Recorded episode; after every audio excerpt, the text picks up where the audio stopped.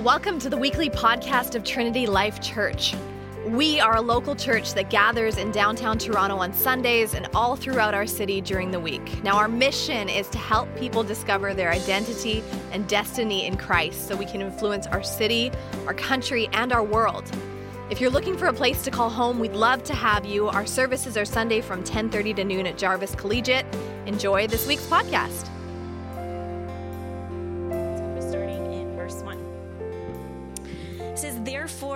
Having this ministry by the mercy of God, we do not lose heart. But we have renounced disgraceful, underhanded ways. We refuse to practice cunning or to tamper with God's word, but by the open statement of the truth, we would commend ourselves to everyone's conscience in the sight of God.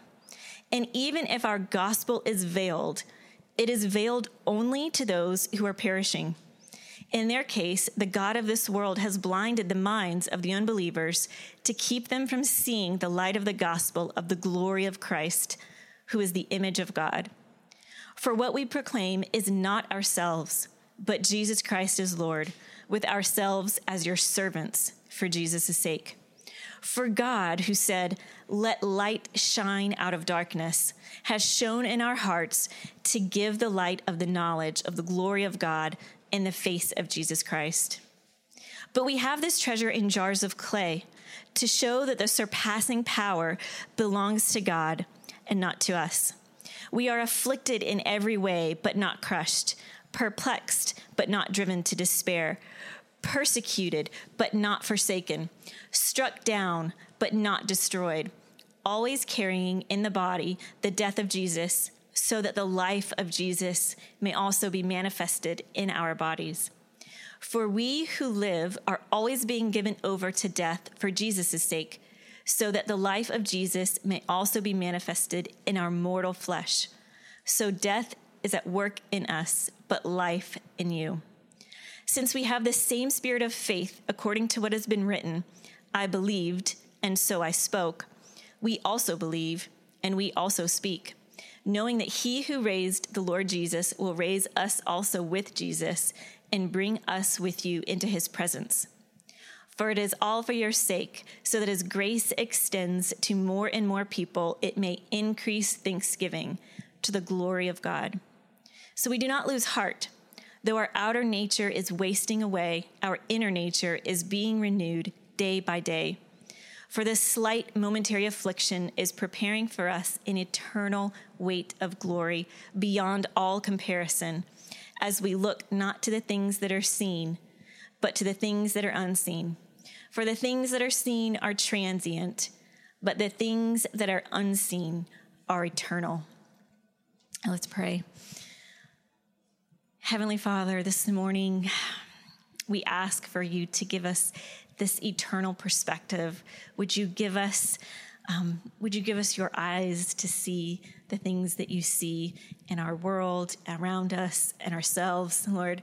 Um, would we just be completely open to receiving all that you have for us as you show us um, as you show us the way, Lord Jesus, would you prepare us um, now and make us um, just your vessels this morning um, to be the light of Jesus, to be your servants, as your word said, and to do everything to bring you more and more glory. For it's in your name we pray.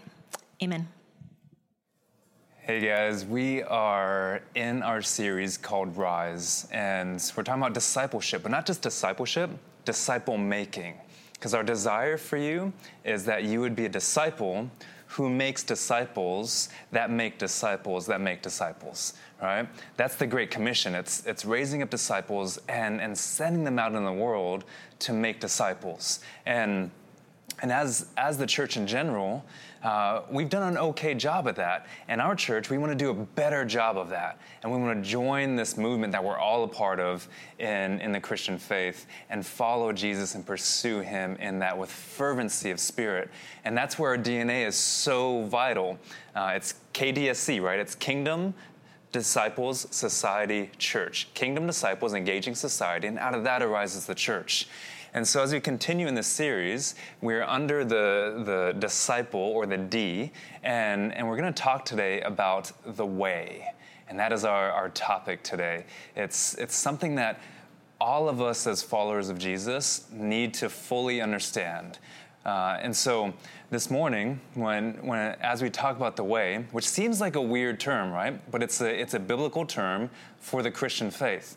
And, and I don't know, maybe we'll, we'll resurrect it and, and start using it again.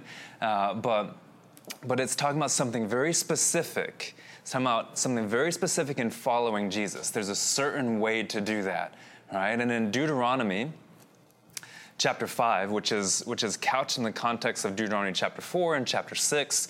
And this is, these three chapters form one of the defining uh, segments of scripture for the entire Bible. So, Deuteronomy chapter 4 talks about this nation that's supposed to go and live among the other nations and is supposed to follow a certain way of living to obey statutes and rules and commands, to be a holy nation, to be a priesthood, uh, and, and to, to, to show the world that there is a God that is so near to us. That's what Deuteronomy 4 says. And then Deuteronomy 6 is, is the Shema, right? It's, it's Hear, O Israel, the Lord our God, the Lord is one. And, and when you walk along the road, when you put your kids to bed, when you eat, when you, when you work, when you do all these things, you, when you enter your house, go out of your house, uh, you should remember what the Lord has taught you. And in the middle, there's Deuteronomy 5, which says, that there's a certain way. And Moses is saying to the people, This is the way. Don't turn to it from the right, right to the left or to the left. Follow this way that it may go well with you so that you will live. And Jesus, of course, because he, by, by his Spirit, wrote those words, right? Uh, in, in John chapter 14, he says to his, uh, to, to his disciples and to us, and, and to the world, he says, I am the way, I am the truth, I am the life. And no one comes to the Father except through me. He says, I am the way. And, and Luke, eh, as the author of Acts, picks up on all of this. And, and the, first, the first time we see this, I think, is Acts chapter 9, where, where the Apostle Paul, Luke is recounting the Apostle Paul, referring to, to the Christians he's persecuting as the way. He says, I'm persecuting the way. And then Paul starts to use that terminology as Luke quotes him throughout, throughout the book of Acts, and we see it here and there. And even Felix, who's the governor, who's the, the premier of the province of, of Judea, knows about the way. This is in Acts chapter 19. Uh, he says he's very, it says he's very familiar with the way. And so you have this, this way all throughout the book of Acts, and this is, this is the, the, the history of, of the early church rising, right? And, and so there's something very special there because you see it all through the scriptures. And I just, I just gave you two scriptures, really Deuteronomy 5 John 14 and now Acts, but guys, we can trace this terminology all throughout the Old Testament. It's all through there in numerous passages and in the New Testament. I mean, John the Baptist even says, quoting Isaiah 40, that I have come to make straight the way of the Lord right? He's come to prepare the path. So you have this terminology all throughout the Bible. So there's something very significant here that we're going to talk about today. And, and so, why does Luke use that? Why does Acts call it the way? Why do the early Christians call it the way? And just think about this. Think about someone, maybe you this morning, maybe people you know, just living life right? We're, we're, we're all on this journey of, of life. And you meet somebody and, wow, they have everything, but they're still not satisfied. Oh man, you're still not satisfied? You have everything. You have all you could ever want, and you're still not satisfied? Let me show you the way. Right? That's, that's how the early Christians were. Let me show you, let me show you the way. Oh, you're broken? You're hurting? Let, let me show you the way. You're suffering, you're in pain, you're destitute. This is the way. Let me show you the way. You're unsatisfied in life, you have no fulfillment. This is the way. Let me show you Jesus. Let me point you to the way. And that's what the Christian faith is it's, it's the way, it's a path. It's, it's us walking along, as Jesus says, the narrow path. Wide is the way that leads to destruction, but narrow is the way that leads to life and to Jesus. And we're here to show people the way, to point them to Jesus, to point them in that direction. That's how you become a disciple maker, simply by pointing people to the way. And Jesus is that way. And this passage is the way. And Paul is giving us something very significant here on how we're to understand what the way looks like. Because that's probably the first question. Well, what does that path look like? What does the way look like? We're about to go into that. So we're actually going to start in, in chapter 3, verses 17 and 18, which are the first, which are the two verses just preceding chapter 4 here. And so 2 Corinthians chapter 3, verse 17 says, Now the Lord is the Spirit. And where the Spirit of the Lord is, there's freedom. First and foremost, freedom defines the way. Because the way is free. Yes, it's narrow and, and few find it, but, but it's freedom. It's free. You're free in the way. Why is that? Well, just, just before this, uh, which we'll talk about a little later, Paul has said that before this, a veil has covered our faces, it's covered our hearts. And that veil has been taken away, it's been torn in two, as Jesus did on the cross, right? And, and now we're in the Spirit of the Lord, and so there's freedom like we've never experienced before. And so walk in that freedom. That's, that's the way. So when someone says, What's, what's the way? I, am I'm suffering, I'm, I'm hurting, this is the way. Do you want freedom? This is the way. Let's, let, let me lead you into freedom. Verse 18, and we all, with unveiled face, beholding the glory of the Lord, are being transformed into the same image from one degree of glory to another. We're being transformed in the same image from one degree of glory to another. For this comes from the Lord who is spirit. Because you're that's the way. That's the defining characteristic of the way is you're being transformed into glory. You're being transformed in the glory from one degree of glory to another. That's so beautiful. Freedom, glory, how amazing is that? That's so amazing. Therefore, in verse 1, having this ministry that he just talked about, by the mercy of God, we do not lose heart. Wait a second, why, why does he say don't lose heart? Um, we just have freedom and glory. Like, we should be running, right? We should be going f- hard onto the way, like running hard. He says, Remember, we have this, do not lose heart. This should remind you of the book of Joshua, where, where God says to the new leader of the nation of Israel as they're going across the, the Jordan River into the promised land, he says multiple times, Be strong and be courageous. Paul says, Do not lose heart.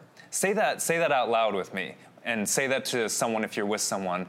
Do not lose heart. That is so important for us this morning because the way, even though it's glorious, even though it's free, we're going to see that it may not be as easy and comfortable as we had hoped, or as we want, or as this world teaches us that we should desire. Right? So say that do not lose heart and gospel yourself this morning. Preach that over yourself this morning. Encourage your neighbor this morning. Do not lose heart. Jesus, this is a picture of Jesus uh, coming on, uh, walking on the water in Matthew chapter 14, right? And, and the disciples freaking out and him saying, Take heart. It is I. Do not be afraid. I'm with you even when the storm is raging, even when, the, when you're sinking in the water. Take heart, it is I. Do not be afraid. Do not lose heart. That is supposed to define the way. The way is not defined by, by comfort and complacency. The way is defined by courage. Do not lose heart this morning.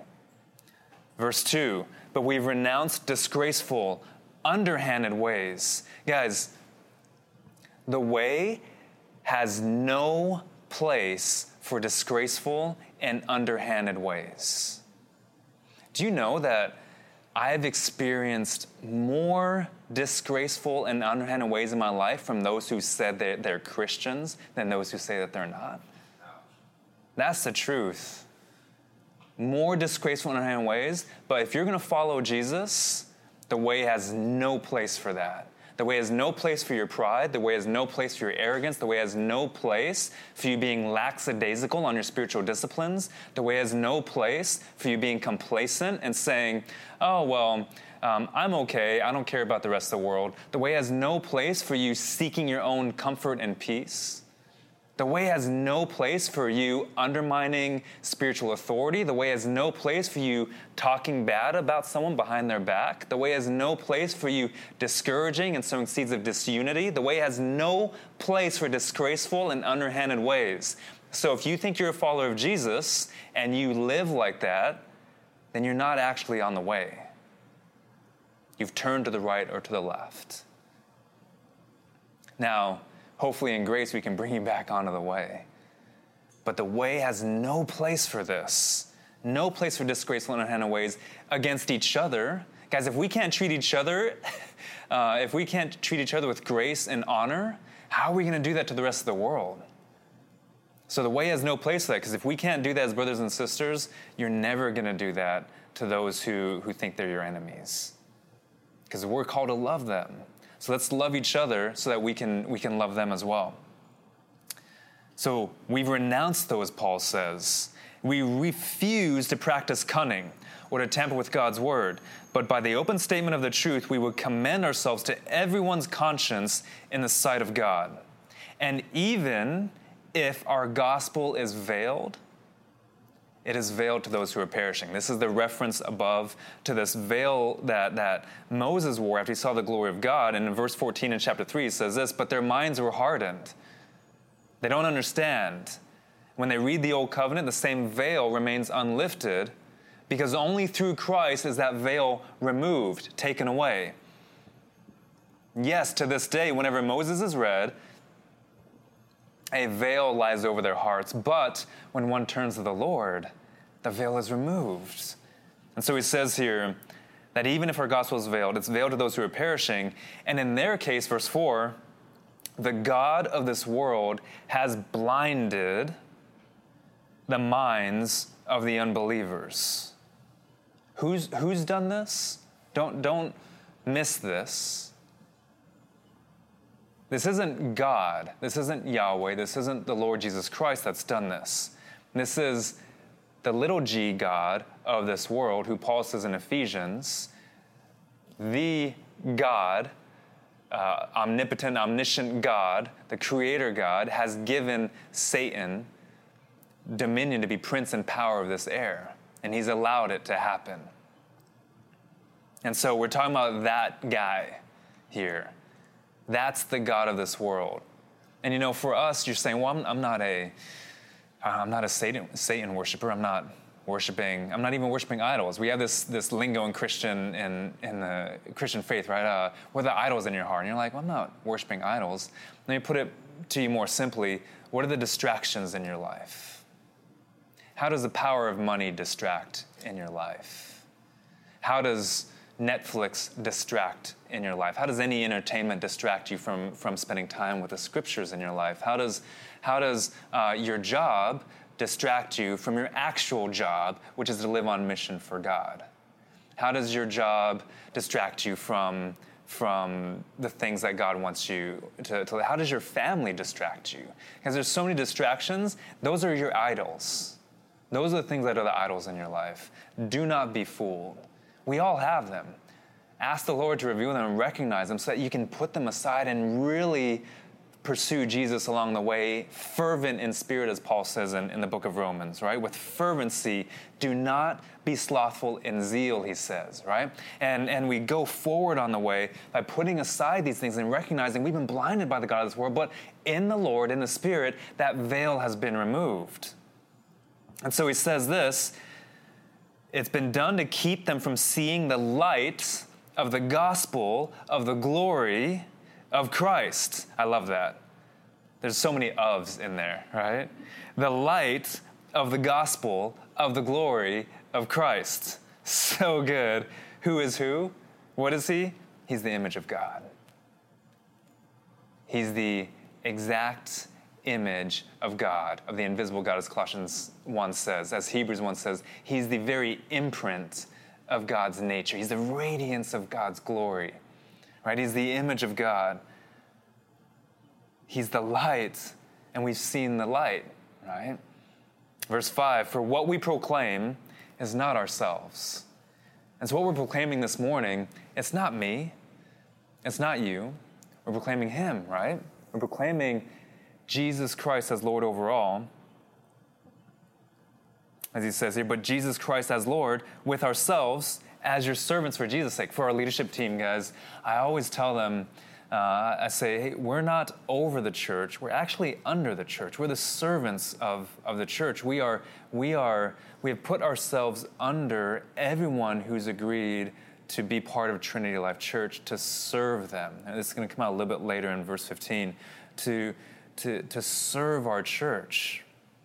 And, and I do this in my marriage, I do this with my kids. Now, that doesn't mean there's no, uh, that doesn't mean uh, I, uh, there's no uh, spiritual authority or anything like that. Like, it's not like my kids run my house, uh, right? Um, but the spiritual authority is this we submit to one another out of reverence for Christ. We are servant leaders. We are last, not first right? We have, we have made ourselves least, not most, right? And, and so this is a picture of that, that uh, for, for Christ's sake, for Jesus' sake, we are servants. And he's, he's starting something here for us, that the way is about something. And we're going to get to it in a minute. Verse 6 For God, who said, let light shine out of darkness has shown in our hearts to give the light of the knowledge of the glory, here's the ofs again, guys, of God in the face of Jesus Christ. There's probably like six ofs in there. Let light shine out of darkness. God said this, and He's shown in our hearts to give the light of the knowledge of the glory of God in the face of Jesus Christ. Love that. Guys, this is an allusion to creation, right? Where God speaks, let there be light, and light comes out of the darkness, right? And, and so this light uh, uh, refers us back to creation. And Paul is about to say in the next chapter that all of us, in verse 17, are actually new creations in Christ Jesus. The old has passed away and the new has come. You're a new creation in Christ Jesus. And so we have this here that the light has done that. That just as God called light out of the darkness and created the world, He's called light out of the darkness of your heart and your soul and your mind, and He's and you become a new creation. You are Genesis 1. How amazing is that? Paul says, You're a new creation in this world to show the world the light of God.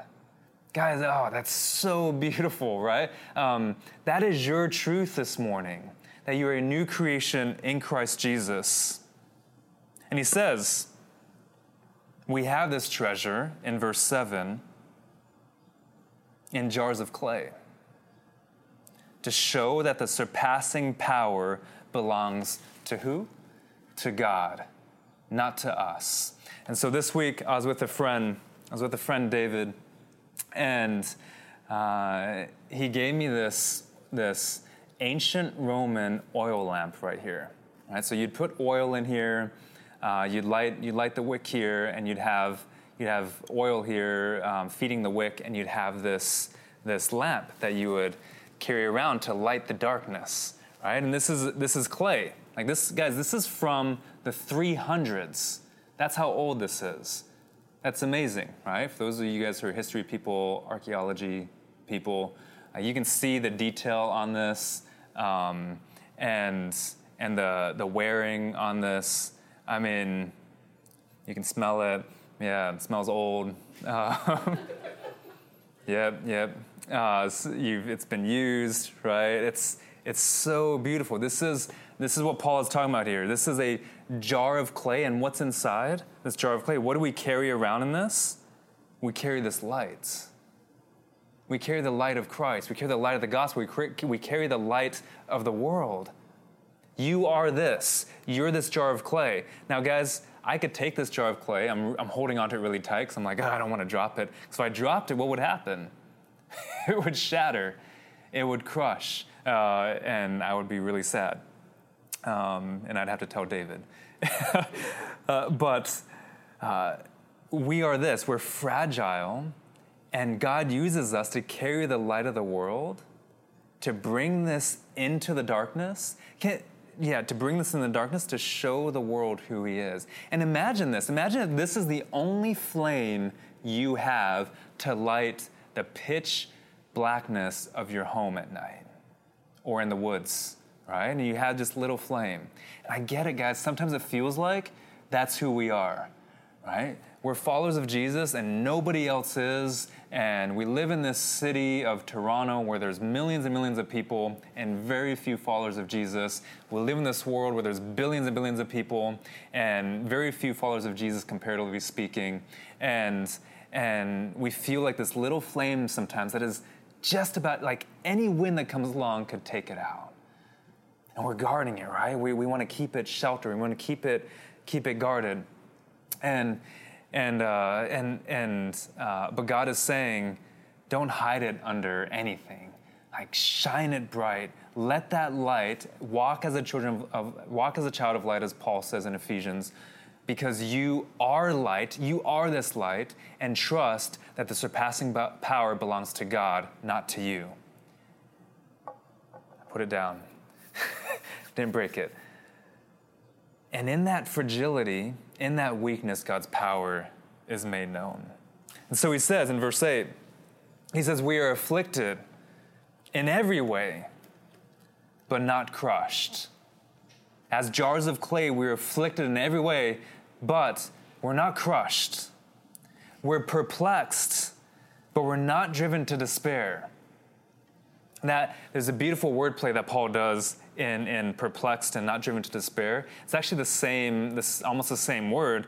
In Greek, he says, uh, we are uh, perplexed as aparumenoi. We're aparumenoi, but we're not ex aparumenoi. So he says, we're perplexed, but we're not thoroughly per- perplexed, right? We're baffled, we're not thoroughly baffled because the way is a little bit like, ah, oh, is this, is this right? Is this the right way? Is this, is this because the rest of the world is going that way? But he says we're not driven to despair. He says we're persecuted, but we're not forsaken.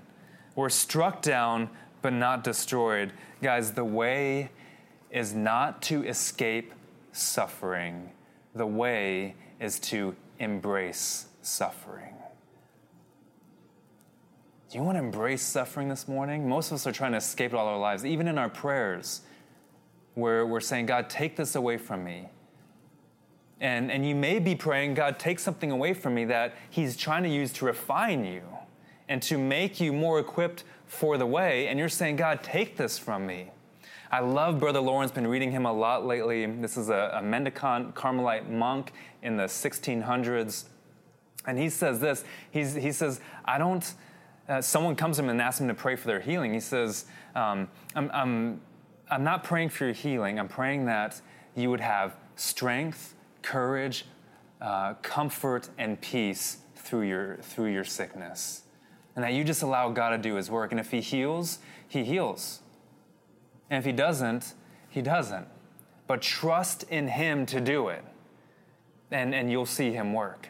And, and I, I just love that mentality that, that it's like, okay, God, if you want to heal me, yeah, I'm going to pray into that. God, heal me. But if you want to, and if you want this persecution to continue or affliction, whatever it is, do it. But God, if you are using this for your own glory, I want that. And Brother Lawrence says, says, for us as followers of Jesus, he says, whether you are in cons- whether you're in consolation or you're in suffering, a life fully resigned to God counts those as equals. Ah, that's the way. That's us following and pursuing Jesus with fervency of spirit, with no lack of zeal, on the narrow path, on the way. And, and why? Like, why? How? How can we do this? Why can we do this? Well, that's verse 10. It says, Because we're always carrying in the body the death of Jesus. Okay, this word carrying uh, makes, uh, I, I guess, should make us think about taking the Lord's name in vain. This is Exodus 20, verse 7, because that word in the Hebrew is actually you're carrying the name of the Lord around, right? This is where Paul gets this imagery of, uh, in Romans 13, of put on the Lord Jesus Christ. He's, he's our clothes, He's our armor, right? In, in Ephesians 6, it's put on the full armor of God, which is also in, in the book of Isaiah. And, and you have here that we're always carrying, taking the name of the Lord, right? We're carrying His name around. And, and that's where, where you get this commandment that says, do not carry His name around in vain. Do not carry his name around in meaningless. Do not carry his name around in emptiness. When you are a jar of clay and you have the light of the world, you better be carrying that name well. Don't use that name if you're not to carry it well. If you're to live a life of comfort and complacency, live that life, but leave the name of Jesus. Because that is not the life. Guys, Paul is calling us into his life. Look here, he says, We're always carrying in the body our body, the death of Jesus, so that the life of Jesus may also be manifested in our bodies. For we who live are always being given over to death for whose sake? For Jesus' sake, so that the life of Jesus may also be manifested in our mortal flesh. Guys, mortal. Paul is starting to, to shift our perspective here from a temporal perspective to an eternal perspective. To have a perspective towards eternity. Your flesh is mortal, your body is mortal. You have one life to live for Jesus, and you get to choose whether it's on the way or it's not on the way. And he says here, verse 12 so death is at work in us but life in you. There's two words for death that Paul uses here. One is thanatos, and thanatos is uh, refers to like uh, the point of death. But the word he uses here about in verse 10 about us carrying in the body the death of Jesus is necrosis. And that word refers to the, the, the process of death. It refers to this, this um, larger picture of death, of, of us um, going through suffering, of whatever leads to that death. So thanatos may be just this point, this, punctic, this punctiliar instance of death. And, and necrosis is saying, well, what led to that? And what came after that? And so for Jesus, we don't just carry we don't just carry that point around in our body where he gave up his spirit on the cross.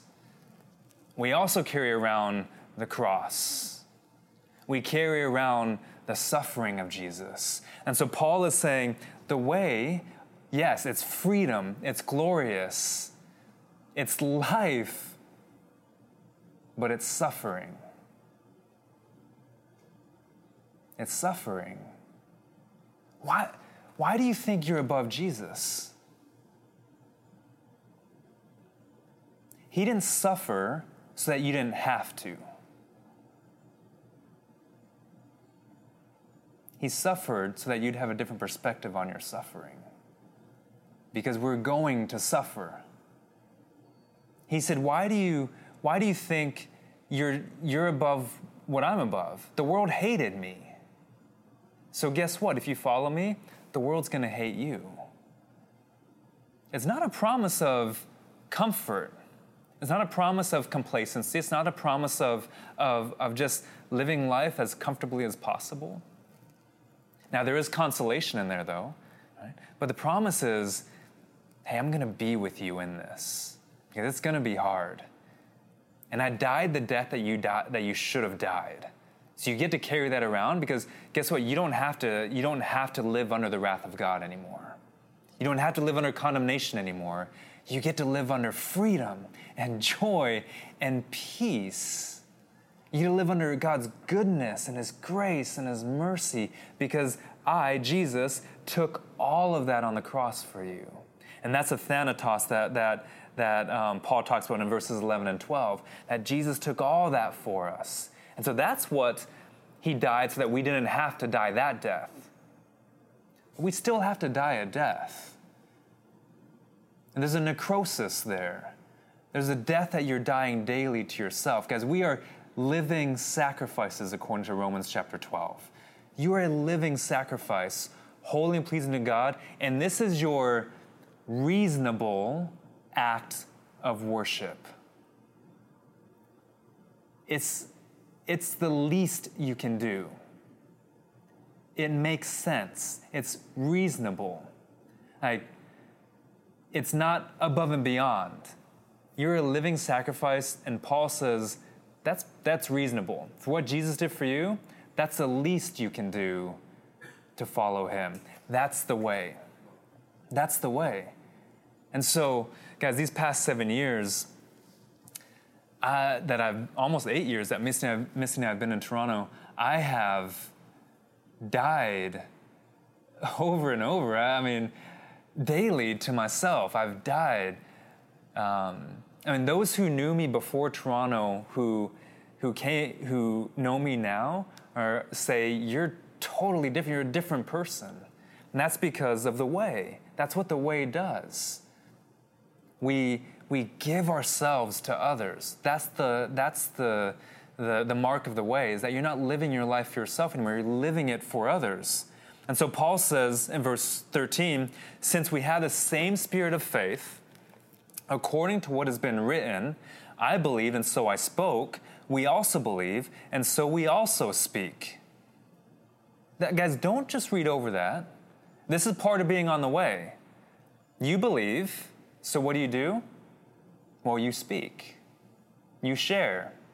You don't hide that lamp, you don't hide the light, you share the light. And for, for those of you who want to follow Jesus, but you don't share your faith, then you're not on the way. The way is about telling other people about Jesus. The way is about making disciples of other people so that they can make disciples of other people. In Romans 10, Paul says, How can they believe, or how they, can they call on him who, whom they have not or how can they believe in him? or how can they call on him whom they have not believed? And how can they believe in him in whom eh, how can they believe in whom they have not heard? And how can they hear without someone proclaiming the name to them? So faith comes by hearing, and hearing comes comes through the word the spoken word is, is, the, is the Greek word there, not the written word, the spoken word, the rhema of God. The spoken word. And Paul quotes Deuteronomy 30 in, in verse 8 of chapter 10 there, following the, what, he, what we just read, or what just said. He quotes Deuteronomy 30, verse 14, and he says, Guys, the word is near to you.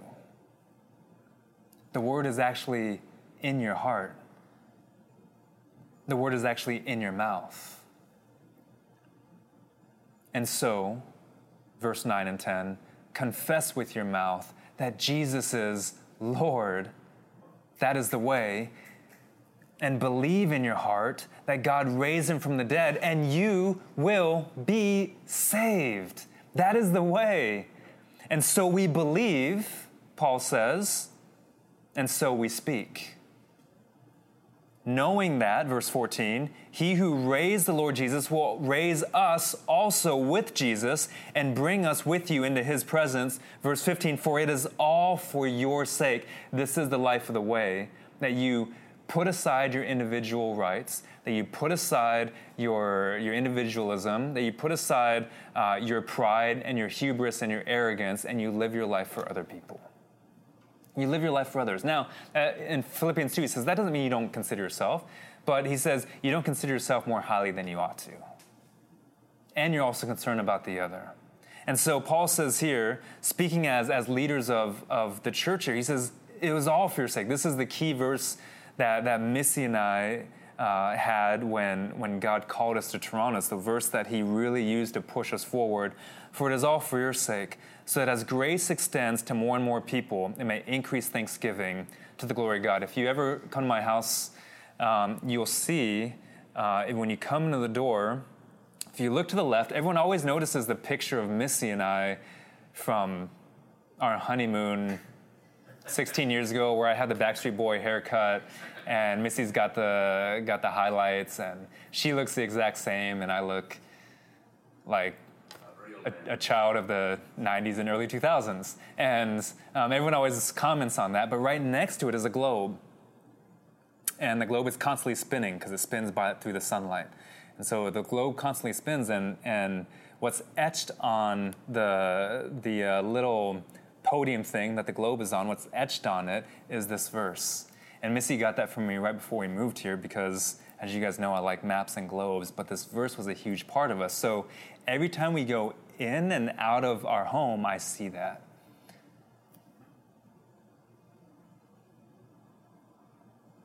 And it's a reminder to me that we don't live this life for us.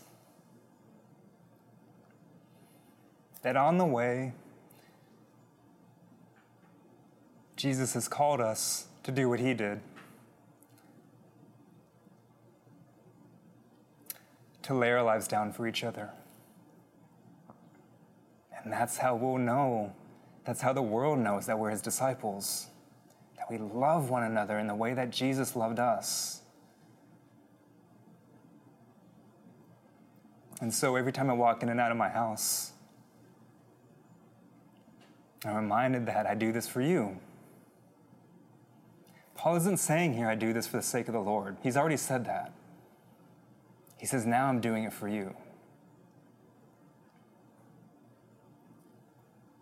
And I do this for you every day. And that's the way. And it's hard. It's, it's perplexing sometimes. But there's no despair there. It's afflicting sometimes, but we're not crushed.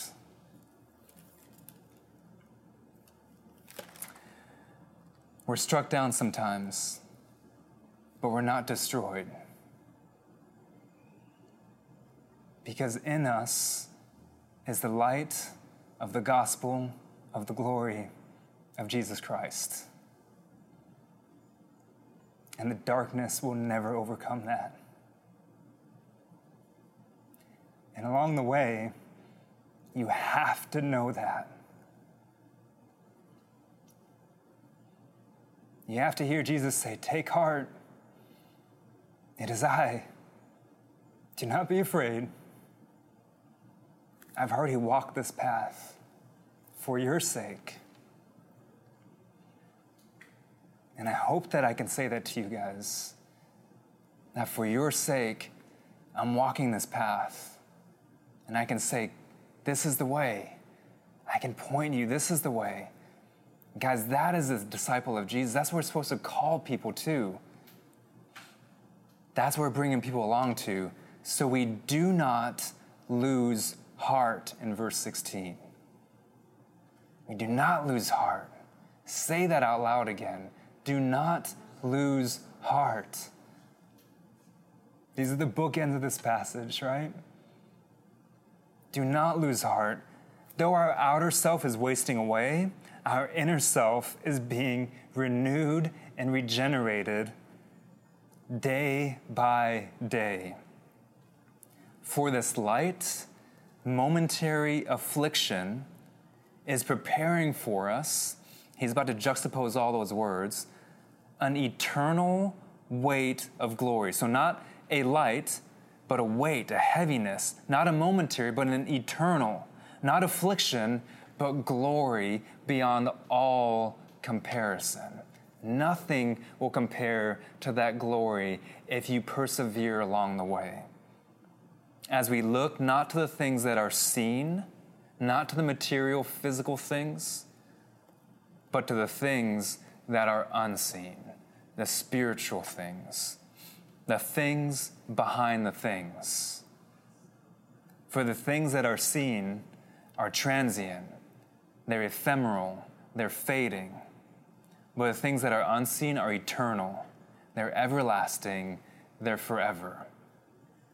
And some of the last words that Jesus leaves his disciples with is in John chapter 16. And he says, I've spoken all of these things to you so that in me you would have peace. In the world, you will have tribulation, he says. But take heart. I have overcome the world. Do you want to choose the way?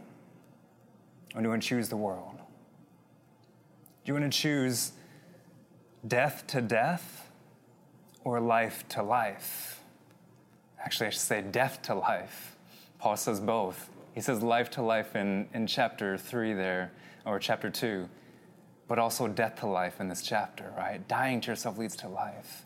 Do you want to choose the ephemeral or the eternal?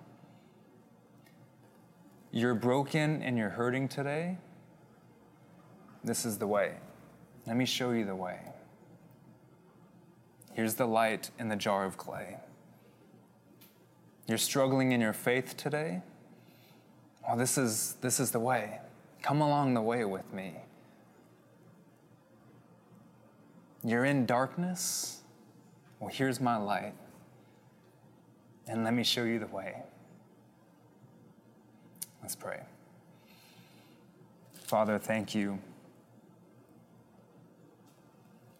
that you saw fit to send your Son to take on flesh, to suffer as we suffer, to go through what we go through, and even worse,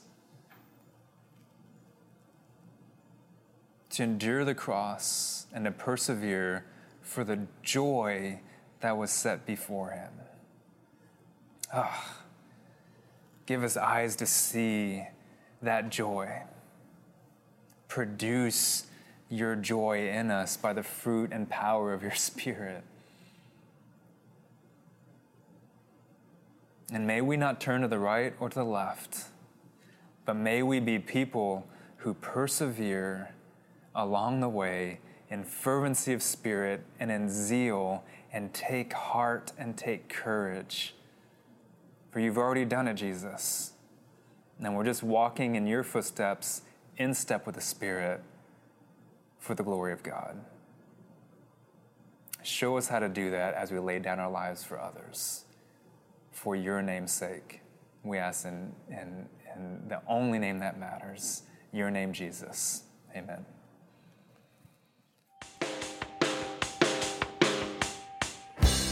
If you want to know more about the TLC community, check out trinitylife.ca or you can find us on Facebook.